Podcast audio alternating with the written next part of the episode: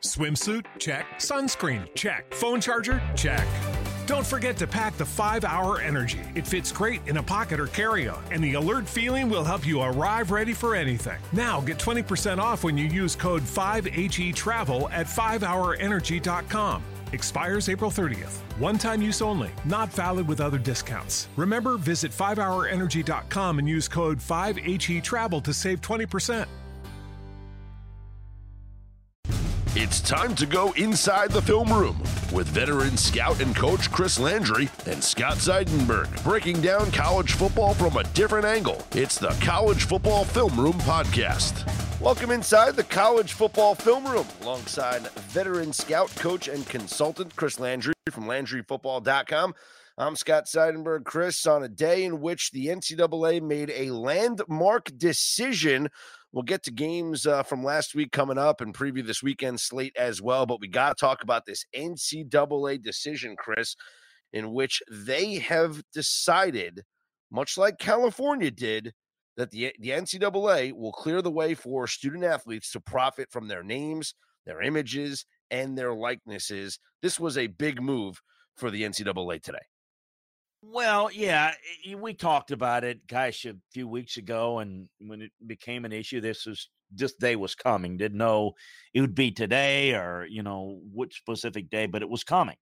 Uh, it was inevitable that they were going to have some sort of r- ruling along these lines, and all it simply means is eh, the ball was in their court with the state of California and other states coming up with their own legislation that that the NCAA was going to have to do something to say, all right, this is the direction we're moving in. I think it was pretty pretty obvious that they were going to do this, but the devil's in the details. Exactly how they're going to deal with it. Uh, is this going to be enough to prevent the states from uh, dropping their lawsuits or creating more issues in court? Um, you know, this is just getting started. It gives them time to ferret out all the details between January of 2021 when this is going to go into effect. And really what it means is not a whole lot right now. It's it's how they're going to deal with the certain issues. For example, um, certainly having players making money from their likeness is one thing. How they're going to be able to control it, how they're going to keep it out of recruiting. Will they be able to do it? all sorts of things that they're going to have to get their their hand around a little bit and then all the unintended consequences that come about with the idea hey this sounds like a good idea you know let players get paid for their likeness if they if they earn it they make money why shouldn't they get some of it well that is on the surface really good but for the people that don't really know about how the business works there's a lot of other issues that need to be handled it appears that there will be and this is just supposition here of what I'm hearing is that there are going to be guardrails put in to certainly prevent schools or the attempt to try to prevent schools from saying, you know, anybody, his any recruit that comes here, we can guarantee him a likeness because that's the issue. It's well, people from, I, I think it's naivete saying that. Well, there's only going to affect a few players in each team. Of course not. It's going to potentially affect everything in recruiting and how it goes about it. So having those guardrails in place, how closely they're going to be enforced. You know, at this stage, there's just not a whole lot of details. And as we say, the devil's in the details.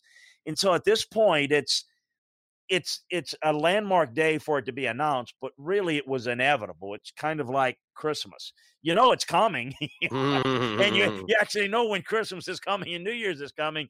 Eh, we didn't know exactly the date, but this was coming that they were going to announce something. Now what? Now what does it mean? And what does it mean in terms of lawsuits? How deep they're going to go? What are the again the guardrails they're going to put around? Uh, a lot of things going to need to be ferreted out. I'm getting a lot of questions about what does it mean? Is it the end of the little school getting anything now because they're not going to be able to afford? Well, th- remember, there's still a certain amount of kids that are going. I mean, you only got so many scholarships. Mm-hmm. Uh, or, or, or, or, schools are going to offer kids and say, hey, look, we can't offer you a scholarship, but we can offer you a likeness deal where you can get money. And I mean, there, there are all sorts of things that need to, because if there's no parameters, you know, who's to tell a business that, you know what, uh, you can't you know, give money for a likeness for a kid that's the fourth team offensive tackle that's a walk on. I mean, you know, it's up to them. And eh, do they look at it and say, wait a minute, this this looks a little fishy? Do they investigate it? You see where I'm going with it? There are a lot of things that are unanswered that only time is going to tell how they're going to answer it. And I think the key language here that we see, and we have to find out what this means and what they do with it, quote, in a manner consistent with the collegiate model, end right. quote.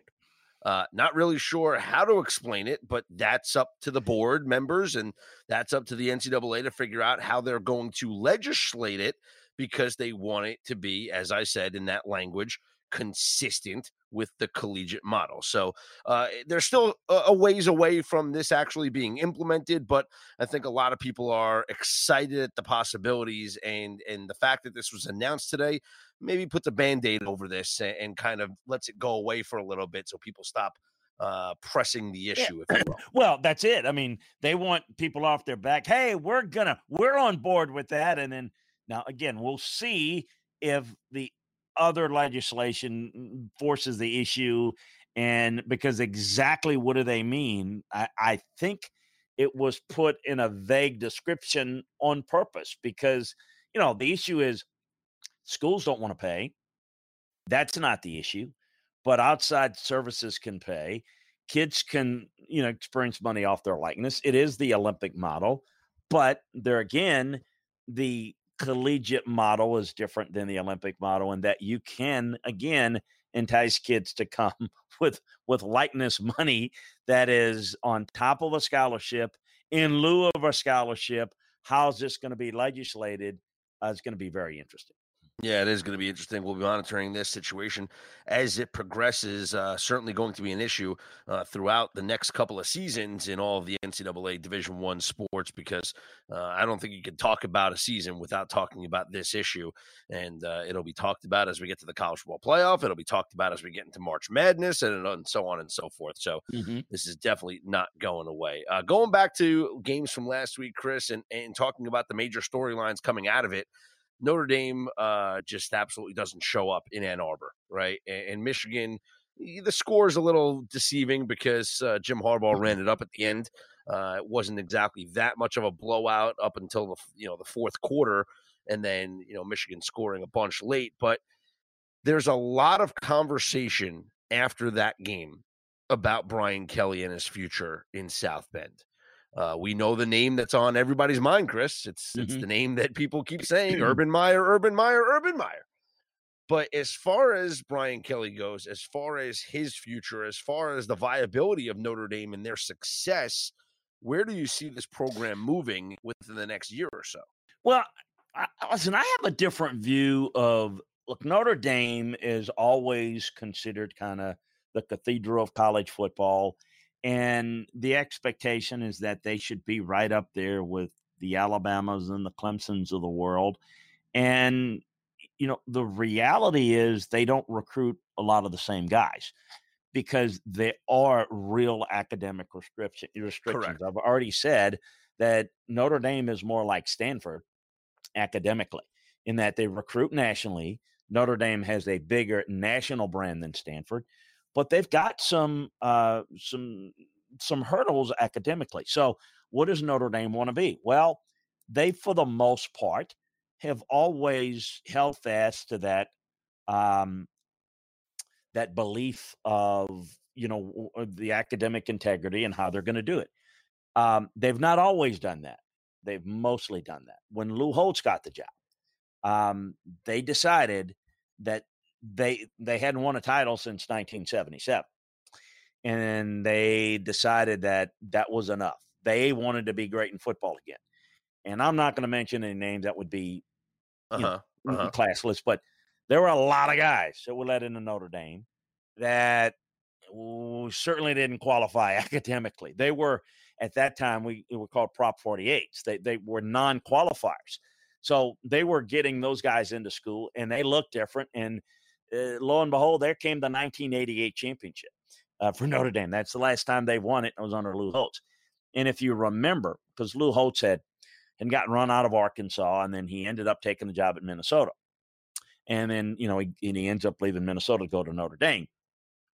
Well, Lou left a few years later, and the reason was no one's he's never said this publicly and he always said it was the right thing the right time to do. I think the job wears on you and i think lou wears on people so i think that was it had a lot to do with it but it also had a lot to do with the fact that they got a little bit out of control meaning they became kind of loose. They look like the football factory and they said wait a minute we're going a little too far into the football factory and we're not quite you know notre dame looking and so they kind of changed it again so all the coaches since then has had to deal with the academic restrictions. So what does Notre Dame want to be? I get it.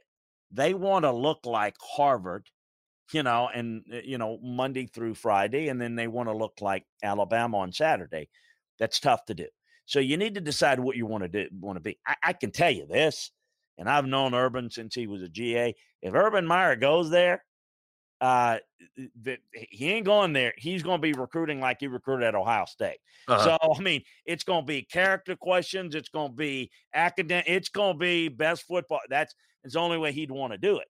Now, is that is that what Notre Dame wants? Um, because to me, I think Brian has done a really good job getting the team to a BCS championship game, getting to the playoffs. All things considered but oh, they can't win the big game. And it was an ugly, but again, when you understand the context, be careful what you wish for. If you're going to do business like they currently do business, I don't know that you're going to find a coach better than Brian Kelly. Uh, that's going to do more with what they have. I mean, again, it is a difficult job. Now, if you're going to change the restrictions and you're going to allow for maybe more guys to come in that maybe don't fit the realm, I mean, you got to take calculus as a freshman. You got to live on campus. You got to do things that are not, you know, like a lot of big time programs. So, what are they willing to do? And that'll determine who they can get. And if they're willing to do that, Notre Dame has got the money. They're capable of going and recruiting anybody that you want them to. But again, how they're willing to do it, it's going to be key. I, I don't know that Urban wants to coach is healthy enough to coach. I don't think he's a good fit for Notre Dame or USC uh-huh. or anybody long range because I don't think he's going to do it very long. I think he's got that Parcells syndrome at a young age because he's got that cyst in his brain that he loves coaching, he misses it, but then when he gets in after about two or three years, that's it. And mm-hmm. I just don't know that it's sustainable. But look, I mean, Notre Dame can do pretty much anything they want. I can tell you this that there were a number of coaches that I know that they've tried to recruit uh, in the past that were that that weren't interested in the Notre Dame job because of the restrictions. Um, it's different, and so listen. I think Brian is is taking a lot of criticism. His team didn't play well. That was on him. They didn't. They looked disinterested, totally unprepared. They've not played well in the big time moments. but I would say that getting to the big time moments is not as easy as people think. And I think people that just rubber stamp, hey, Notre Dame should be winning championships. Um, not unless they they change the way they do it, and if they don't do it, I think most decisions that they would make probably would would put them even further back. So we'll see what they're going to do. There's no question, and whether uh, I don't I don't sense that there's anything to the Urban Meyer other than uh-huh. just people throwing. Of course. Well, look, he's been there for nine years. That's a long time. Mm, yeah. And and maybe people are just thinking about they need another voice in in the room, or, or just uh, they're tired of him. You know, Lou Holtz was there for eleven years. They haven't had that's a coach that's been there even no. closer to that. No, you know, Ara, since Ara Parseghian was in his late 40s uh-huh. like forty four, and. It, I got to he he he never coached again. He, he, that that that it's like dog years coaching at Notre Dame. It really mm. is. It is unlike any other job. The pressures and and, and I, I am going to tell you, I I said this before. I've felt like for Brian that the best thing probably would have been to take another opportunity to move on from it because I do think the shelf life as the coach at Notre Dame is is a little different and a little shorter and and I would be curious to see what he would do at a program where he can recruit, um, you know, players that you know, he didn't have the restrictions that he has. And, and he's resisted any of those, but, you know, I, I do think he would do a much better job than people think. Yeah, look, he's won. He's a 700 coach. You know, he's he, he's 81 and 34 as a head coach in those nine seasons, which is better than a lot of coaches that they had in between Lou Holtz and Brian Kelly. So for those complaining, you're not going to find much guys that are going to come in and do better than that, better than what mm-hmm. Brian Kelly has done right. in his nine seasons. Uh, on the other side of the football, in that game, Chris, Michigan with a statement bounce back victory. And, and if you kind of look at the second half of that Penn State game on, that's now six really good quarters for this Michigan team that's kind of kind of hitting their stride maybe is this the moment where there's a renewed energy a renewed sense of of optimism for this michigan program where they can finish out the season strong and like eh, we know it's all about that ohio state game at the end of the year but eh, could they put themselves in a position to to actually have a really nice season moving forward now. Well, there's energy, there's optimism. Um, w- what I see is them adjusting to an offensive identity that's starting to work. Um, again, the Notre Dame situation notwithstanding, they they did their job and they they pummeled Notre Dame and defensively they're really good. Look, they're going to have a good season. Obviously, you lose to Wisconsin, you lose to Penn State. Um, that's you know a couple of frustrating loss. The Wisconsin loss was was was really tough, but you're right; they've starting to play better. Absolutely, I fully expect them to beat Maryland and Michigan State. Indiana is not going to be easy on the road, but I expect them to win that game. I don't expect them to beat Ohio State. Mm-hmm. But if you go in and say, "All right, they're nine and three," and I know that for some they're going to say, That's "Wait a, a minute, cap, capital Capital One Bowl or Citrus Bowl." Probably. Yeah, it's not. It's not. You know, when when they look at Ohio State and maybe Ohio State will be unbeaten going to the playoffs, no, they're not happy, but they they also feel like, look, it, it, it's it's still good, and the alternative: do we want to take what we have and continue to tweak it and maybe get it better, and to maybe we take that next step? And you know, I think though, I, I think there's going to be an optimism that hey, going into next year to be a little better. I don't know that they're he's going to get it to where it's going to be good enough to beat Ohio State uh, in the next few years, but who knows? I mean, I think the key is for him to get it to where they're 10 and 11 wins and at least competitive against Ohio State. And they, they have a greater sense of patience with one of their own internally than people on the outside. I think people on the outside, that's enough. But then also people on the inside realize he's done a better job than the previous guys at Michigan recently.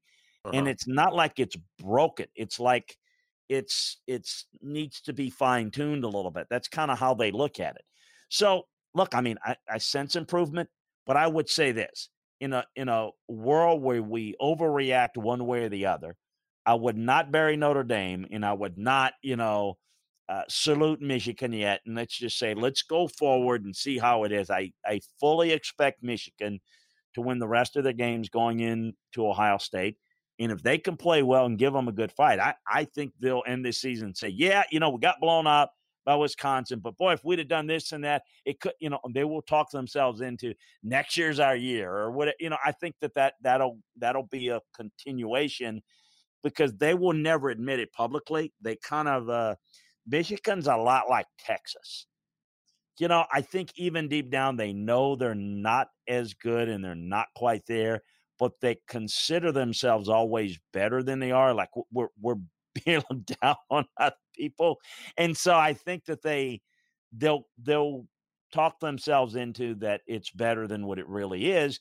And I don't know where they go to get better, you know, to get somebody better. I think they look at it and say, you know, if anybody's going to fix it, it's probably going to be Jim because it's not broken and he's got it in better shape than we've had it before. He's making a ton of money. He's got the resources. Why not let him continue to try to fix it? I think he's going to get more time. I felt that all along, and I think he will, even if he does lose to Ohio State. And, you know, I, I, I think even if he trips up in another game, which I don't see where it's going to be, But if it does, I still think he'll get another year. But I think at nine and three, people are going to paint a pretty picture because they're going to say, look, down the stretch, they only lost one game to Ohio State. And then, God forbid, they play Ohio State off their heels. Man, you know, they'll be they'll be celebrating and wanting to give them mm-hmm. an extension. Uh, you bet. Uh, I don't want to get too far ahead of ourselves, but next week, Chris, is the first college football playoff mm-hmm. rankings. Uh, obviously, it's going to be the first one's always late because it's in between the uh, college basketball doubleheader. So, you know, they do it at halftime. They do it in between the two games of the college basketball doubleheader. We got a college yeah. basketball next week. Is that what you're telling next, me? Yes. Next week, oh, we got. Scott, you just ruined my night. Are that early? Kansas, it. it's Kansas, Duke, and Michigan State, Kentucky at Madison Square Garden. Mm. And in mm. between the two games will be the first college football playoff rankings next week. That's mm. November 5th. And then we will go subsequently on each Tuesday before we get to uh, the uh, college football playoff teams in the New Year's Six that is so, revealed. So now, that means, folks, mm-hmm. whenever that is, if it's later, of course, you get this early Wednesday morning when you're listening to this. That just means we're going to be doing it, taping it a little bit later that night since the halftime. Absolutely, but but that but but when you wake up on Wednesday morning, whenever you listen to this, we will have the latest rankings for you, mm-hmm. and we will break down and debate everything that we have to debate. Now, I don't want to get too far ahead of ourselves, Chris. Okay, mm-hmm. I really don't. But in the spirit of these rankings coming out, and in the spirit of where we could be looking a week from now, this Oregon USC matchup coming up this week is so important for the Pac 12 in the wake of what happened last week with Oklahoma losing. Because think about this the Pac 12 now boasts two top 10 teams with one loss on their on their schedule. If Oregon and Utah meet in the Pac 12 title game, both with one loss, we could be talking about the best chance in years for the Pac 12 to get a team into the college football playoff. Now, I, I, know Washington, Washington, whatever, but everyone wants to talk bad about the, the, the Pac 12. These are legit contending teams right now. But in order for it to happen, Oregon's got to beat USC so that Utah can take over first place in that South. Selfishly, Chris, I want the Pac 12 in the playoff. You know why? Because one of the semifinals this year is the Rose Bowl, and I would love to have an Ohio State Pac 12 champion in the semifinals at the Rose Bowl. Come on. That would be amazing for college football. I think that the best. Oh, no, it's not a semifinal. I'm sorry. The Peach Bowl and the Fiesta Bowl are semifinals. Yeah. Yeah. Um, well, that ruins think, my dream. There you go. So much for that. Um, as I think about it, I, I really think the best chance is for Oregon. In Oregon to beat Utah because of the fact that people they were look, they were winning throughout they were winning throughout the whole game yeah. against Auburn and lost yeah, they, nine. They, and, and, Utah hasn't played a, a good team. Yeah. Um, you know, and so you know that'll be looked at favorably, and they run the rest of their games. That's the only loss in their schedule would be the the conversation, um, and it would it would have a better argument because again we don't know what's going to happen. For all we know, they might just slide right in because chaos may ensue. But yeah, as it looks right now, don't see anybody beating Clemson. And, you know, let's just, uh, for the sake of discussion, Ohio State wins out. Uh, Ohio State, Penn State, the loser of that game wins the rest of their games. The loser of LSU, Alabama um, wins the rest of their games. Um, you're talking about two teams right there that certainly have a strong case and would likely be obviously the Big Ten champ, the SEC champ, and uh, Clemson. Mm-hmm. And you're looking at, let's just say, either an Alabama or an LSU, a Penn State or Ohio State. Those are the competition for Oregon. I, I don't think Utah would match up very well resume wise or optics wise against a Penn State or an LSU or an Alabama, Ohio State. And that's the competition at this point of how it might play out. I think that Oregon would have a better chance. I still think they'd be behind those teams, but a lot would depend upon how those teams look and not just whether they win, but how they look. But I, I think that it is true. I do think that comparatively speaking, Utah is a little bit better on the defense. The defensive front's a little better. Oregon's got a really good offensive line. Um, I, I, think that both are just on the outside looking in. And I think, as I got them stacked up, I think LSU and Alabama and Ohio State and Penn State are all better than Oregon. And I think a loss by one of those teams to another is not going to likely change my mind, yeah. although it could, depending on how they play. Well, the, the, what I, just gonna, Oregon, I just think Oregon's got the best chance. But to your point, uh-huh. they're going to have an argument and they're going to be in the discussion. Yes. Uh, because it would be the only loss, and the only loss would be to Auburn at the beginning of the year. And Utah would have less of an issue, less of the argument but they're a pretty good team, and they may be just as capable. And if yeah, they you, beat Oregon, beat Oregon, why not? But I think that's kind of how it'll play out. If it, Utah's argument would be that in their one loss, Zach Moss got hurt, correct, and and they're a different team when Zach Moss is healthy. And and you can argue that if he was healthy, maybe they win that game, and, and it's a whole different story. They're an undefeated Pac-12 champion. That's their argument. We know the Oregon argument is going to be, hey, we're we're a one-loss Pac-12 champion. We beat Utah, who was had a one loss on their schedule, and our only loss came with nine seconds left on a neutral field against Auburn. Right? That's going to be their argument. But you're right; they're going to be compared to a one-loss non-champion from one of these conferences. It's going to be maybe it's the loser of Alabama LSU, whichever one does not go to Atlanta is going to have an argument if it's Penn State or Ohio State, whichever one does not go to Indianapolis, is going to have an argument. And those are the teams that the Pac 12 champion is going to have to go up against. And, and it might not be fair because those team, those two teams might not play they're not going to play in their conference championship but that's just the way that's just the way it is chris and the pac 12 fans and and people they they understand it. Larry scott has to understand that that that's just the way that it's going to be. They're going to be compared against those schools. Well and again let's look at it in in folks it's not going to end up this way because it never does but never does. It clemson, never does. Clemson wins out. Ohio uh-huh. state wins out. Let's just say alabama wins out so you, you, those three teams in, and, and again, it, it, won't play out that way, but you just mm-hmm. just for the sake it is. So now you've got LSU, or you can flip LSU with Alabama, Penn State, you can flip Penn State with Ohio State. You've got those two teams. You got one loss along Oklahoma. with Oregon. Uh, no, along with Oregon. Uh-huh. One of those three, because I don't think I think Oklahoma would be way behind even Oregon. You've got of one loss, of those yeah. three teams for one spot.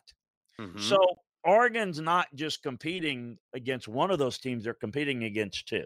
Yes. And I, I just think a lot of it depends on how it plays. Look, it depends upon how the LSU Alabama game looks from both viewpoints, not just who wins. I, I'm going to tell you, a lot of people right now, and again, it's all conjecture, but a lot of people feel like that Alabama LSU game, as big as it's going to be, a lot of people think that both teams are going to make it. And I, I, well I, I, think that unless somebody decisively wins, probably got a pretty good chance. Um, and it it really does depend. And, and quite frankly, it, more, it probably depends the, the the biggest games that are going to ultimately determine it. Yeah, can Oregon win out? Can Utah win out? You know, one or the other. And then it'll probably come down to the LSU Alabama game and the Penn State Ohio State game and how it looks. How does the loser look in that game? How good does the loser look? And then are they able to finish the deal and win the rest of their games? Because in both cases, the loser's not going to make their conference championship game, but is going to be there with one loss against perhaps the number one or number two team in the country. And that's probably good enough to get them into the fourth spot over a Pac 12 champion Oregon and at this point, definitely ahead of a Big 12 champion, Oklahoma. I think that in order for Oregon to get in, that the loser of LSU, Alabama, the loser of Penn State, Ohio State, either is going to have to lose a second game mm. or look so unimpressive against the you know, the the the other team, Penn State against Ohio State, Ohio State against Penn State, LSU against Alabama, Alabama, that they're going to have to lose so decisively that people just say, you know, got to go. Then that's where Oregon slips in. So I think they're on the outside looking in and are going to need help. That's kind of the way I see it. With that said, folks, relax, take a chill pill because there's so much football left, even though we are going to week 10, that how it looks, how you play, and it's those nondescript games that that style points matter and all that's going to have a great deal of effect on how we shake these teams out. I know right now, I think that there's, you know, Ohio State, LSU, Alabama, I think Clemson, Penn State. I think all those teams are a little bit better than Oregon, but I actually got Oregon at six. Now you can make the case that Oregon's in there. You know, now now there's another scenario that we're not discussing too. Is what if uh, an SEC East team wins the SEC championship game? And yeah. who are they beating? And mm-hmm. you know, and, and is it an unbeaten? So if a Florida beats an Alabama, a Florida beats an LSU, how's that look? Probably if a Florida beats an LSU, you're looking at, you know, they each split, you know, one yeah. was in. You, you, you're looking at that. You know, again, how does it look? Do you take a team that lost the conference championship game but what made the conference championship? I still think that probably LSU's body of work looks a little bit better than Oregon's and probably would be the difference. Um, but, you know, that would be the first loss because we're thinking in terms of the loser of Alabama LSU.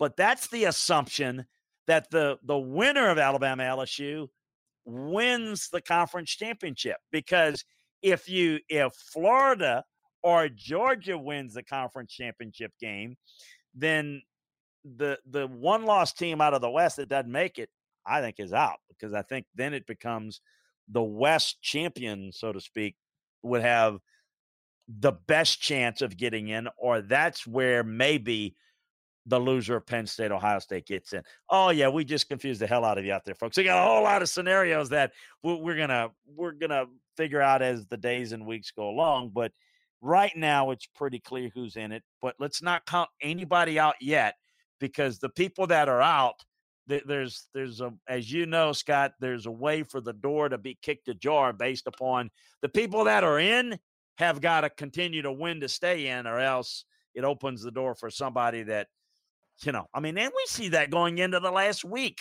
we yes. can go on and on about hey this team is out well they're out until somebody else you know spits the bit and allow somebody back in. So it's going to be well, fun. We are we are going to have weeks and weeks of these types of conversations here on the program because as the rankings come out each week and as more games play themselves out, we'll start to get a clearer picture, uh, or maybe a more muddied picture at what's going to happen with the college football playoff and the New Year's Six. But you mentioned the SEC East, Chris. So let's talk about the game of the week this week, which is in the SEC East and could very well be an SEC semifinal, if you will. It's Georgia and Florida, the world's largest outdoor cocktail party, which they don't really call it that anymore for political correct reasons, but it's in Jacksonville. This is a game that's circled on the calendar every single year and is a different dynamic because of the neutral site, because of the proximity between the two schools and, and the location of the game, and because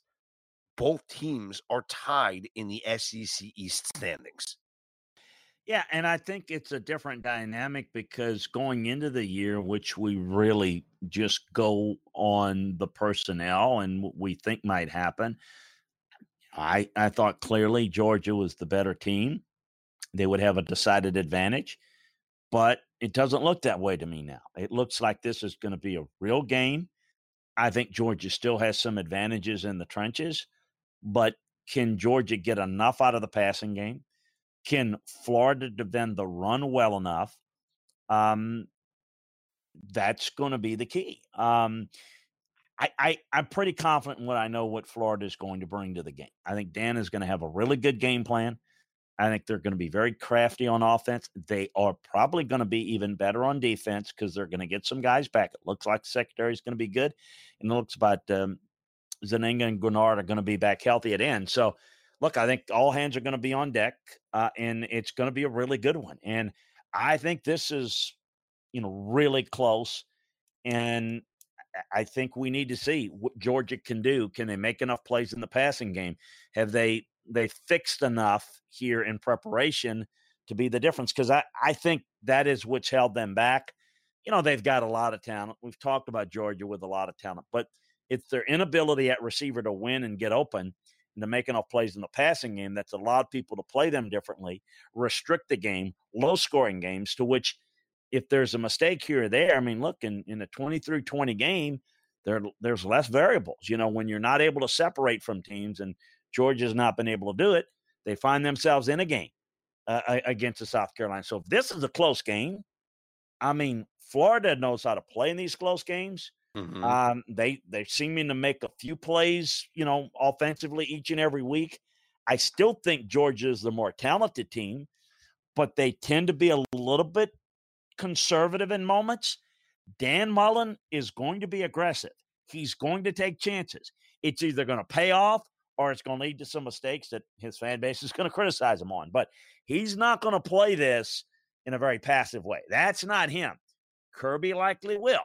So game on. And yeah, I listen, I think this is, you know, may not get the publicity of next week's Alabama LSU game, but probably should because I agree with you. I think this game with Missouri struggles and everything's happened, this is for the East. Mm-hmm. And this is also for if it's for the East and you win out, it is for a playoff spot because it's for a spot to win the East, for a spot to get in the SEC championship, for a spot that if you win that, you're going to make the playoffs. So this is a de facto playoff game in the first week of November, if you think about it. Oh, a hundred percent. Uh, it's a playoff pro- game that that you better win the rest of your games. Yeah, this, this, game won't matter. You know, I mean, it, you know, but that's the point. This is this is what's unique about our sport.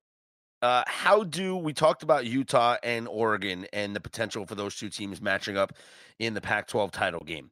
how do both of those teams, which have to go on the road uh-huh. to face Utah faces Washington, and, and we talked about Oregon facing USC, how do both of those teams avoid upsets and stay on track so that their path is clear to meeting in the Pac 12 title they game? Better play clean games. They better play well because it would not surprise me if both are upset this week because they're both on the road. Washington will be well, they will have a great game plan and Washington can explode on you on offense. They're a little inconsistent in the passing game, but when they're on, they're tough. And, you know, Utah usually wins because they're more physical. They usually do all the little things well. And Washington is along the same lines. Now, they've been a little bit more erratic but if Washington's best game and it puts the best foot forward this week, they can beat Utah. They're capable of beating them, and I don't think it would be as big of an upset. It'll be an upset in terms of status, but it it really wouldn't be that big of an upset. And USC is definitely capable with their receivers to get off to an early lead. But we know what USC is capable of. USC's not as talented as the great USC teams, but they're still very talented. And this is a very dangerous game. No, I, I think these are dogfights, and I think it's the biggest hurdles that these two teams have the rest of the way. Um, this is the biggest hurdle that that Oregon has, and the biggest hurdle that Utah has um, the the rest of the way. And and I think these are these are big time challenges that you know if I look at Utah, they got UCLA, Arizona, and Colorado. So they that's they'll take care of their business there. And Oregon's got Arizona, Arizona State, and Oregon State. So uh, again, we just talked about how the big the Pac-12 is alive. Both of these teams are alive. Outside of playing each other in the Pac-12 championship game, this is the biggest games that they're going to play. Mm-hmm. And if Utah loses it, probably not going to represent the South, and definitely are out of any national talks. In Oregon, you know, if they lose it, then you know, then then uh, heck, we're talking about USC and you know, nice little Pac-12 conference championship game that's going to mean Not a whole, not going to mean anything nationally. It's going to mean something regionally. So I think these are two huge games that, again, in their own way, while there it's not a playoff feel because they're going to need a lot of help in front of them. It's kind of like one of those divisional games in week, tw- you know, 11 or 12 in the NFL where you, you're trying to make the playoffs. You're going to need some help, but you can't lose this game or you're virtually eliminated. This is yeah. what these games are like. So it's got a do or die feel to it. And if you do, you're going to need some help and you need to finish. But I think both of these teams, with a win this week, win out, and then they obviously play in the conference championship game. A loss this week by one or both eliminates both and eliminates the whole conference. I mean, it's pretty big in its own right when you consider it. Uh, one uh, final game that I want to touch on real quick before we wrap this episode up. Uh, big matchup in the American Conference. Number 24. Memphis, hosting number 15, SMU. Uh, I've been impressed with what Sonny Dykes has done. Shane Buechele, obviously, uh, coming over from Texas, is, in, is the right quarterback for that offense. Uh, but the game is in Memphis, so I kind of give the Tigers the edge. That being said, SMU might be the group of five's chance to get to a New Year's Six game. Yeah, it's really the only chance at this point because, you know, if you look at the model, like Appalachian State, maybe. I, I come on, I don't know. Yeah, I don't, I don't. I mean, just the fact that you know SMU and the conference is a little bit better, and they go unbeaten in the league. I, I think that's the the really the best chance. And you know, Memphis is seven and one. They're really good team, and as you mentioned in their own right, I think it's great for the league to have the spotlight game yeah, I think the the the college the game TV, day. Yeah, mm-hmm. the TV show is going there to Memphis, so it's great. Um, you know, for the conference, for the league. Um, and no, I think both of these teams are really good. Uh, by the way, I mean Cincinnati's pretty good uh, as well uh, over on the east side. But no, I think SMU looks really good. It should be a lot of fun. Should be a lot of offense, uh, and I'm excited. It's going to go up against the Oregon USC uh, game uh, but it's going to get a national spotlight. That's going to be a lot of fun for the for the country to see. I think it's great for those programs. Great for Sonny, who's as you mentioned done a good job. Shane uh, Buechele's been outstanding. You've got really good receivers. Should be a lot of points. Should be a lot of fun. I absolutely agree with you there. So, what can fans find on LandryFootball.com, Chris? Well, we go into all the breakdowns of all of these games. So we'll break down SMU Memphis. We'll break down all the games and all the conferences, game by game, team by team. Got some interesting matchups. You know, we've got West Virginia, Baylor. Can Baylor stay unbeaten? I don't know about the entire season, maybe even this week. A lot of interesting storylines, games, but we take you inside the film room, break down team by team, game by game. That's what we do for you. We review the games after they're played. So we're really excited about that. And uh, we think folks will, will get a better appreciation of the game, the college game, the pro game, the inside information all of that, we take care of it for you at LandryFootball.com. We've got our 50% discount during the season, so please take advantage of it. Absolutely. And be sure to follow Chris on Twitter at Landry Football. You can listen to all uh, daily podcasts for free on LandryFootball.com, including this one, the College Football Film Room Podcast, which you can subscribe, rate, and review wherever you get your podcasts from, or check us out on the Believe Podcast Network. All right, Chris, I'll talk to you next week after the debut of the College Football Playoff Rankings. Oh, it'll be a lot of fun, mate. You're looking forward to it.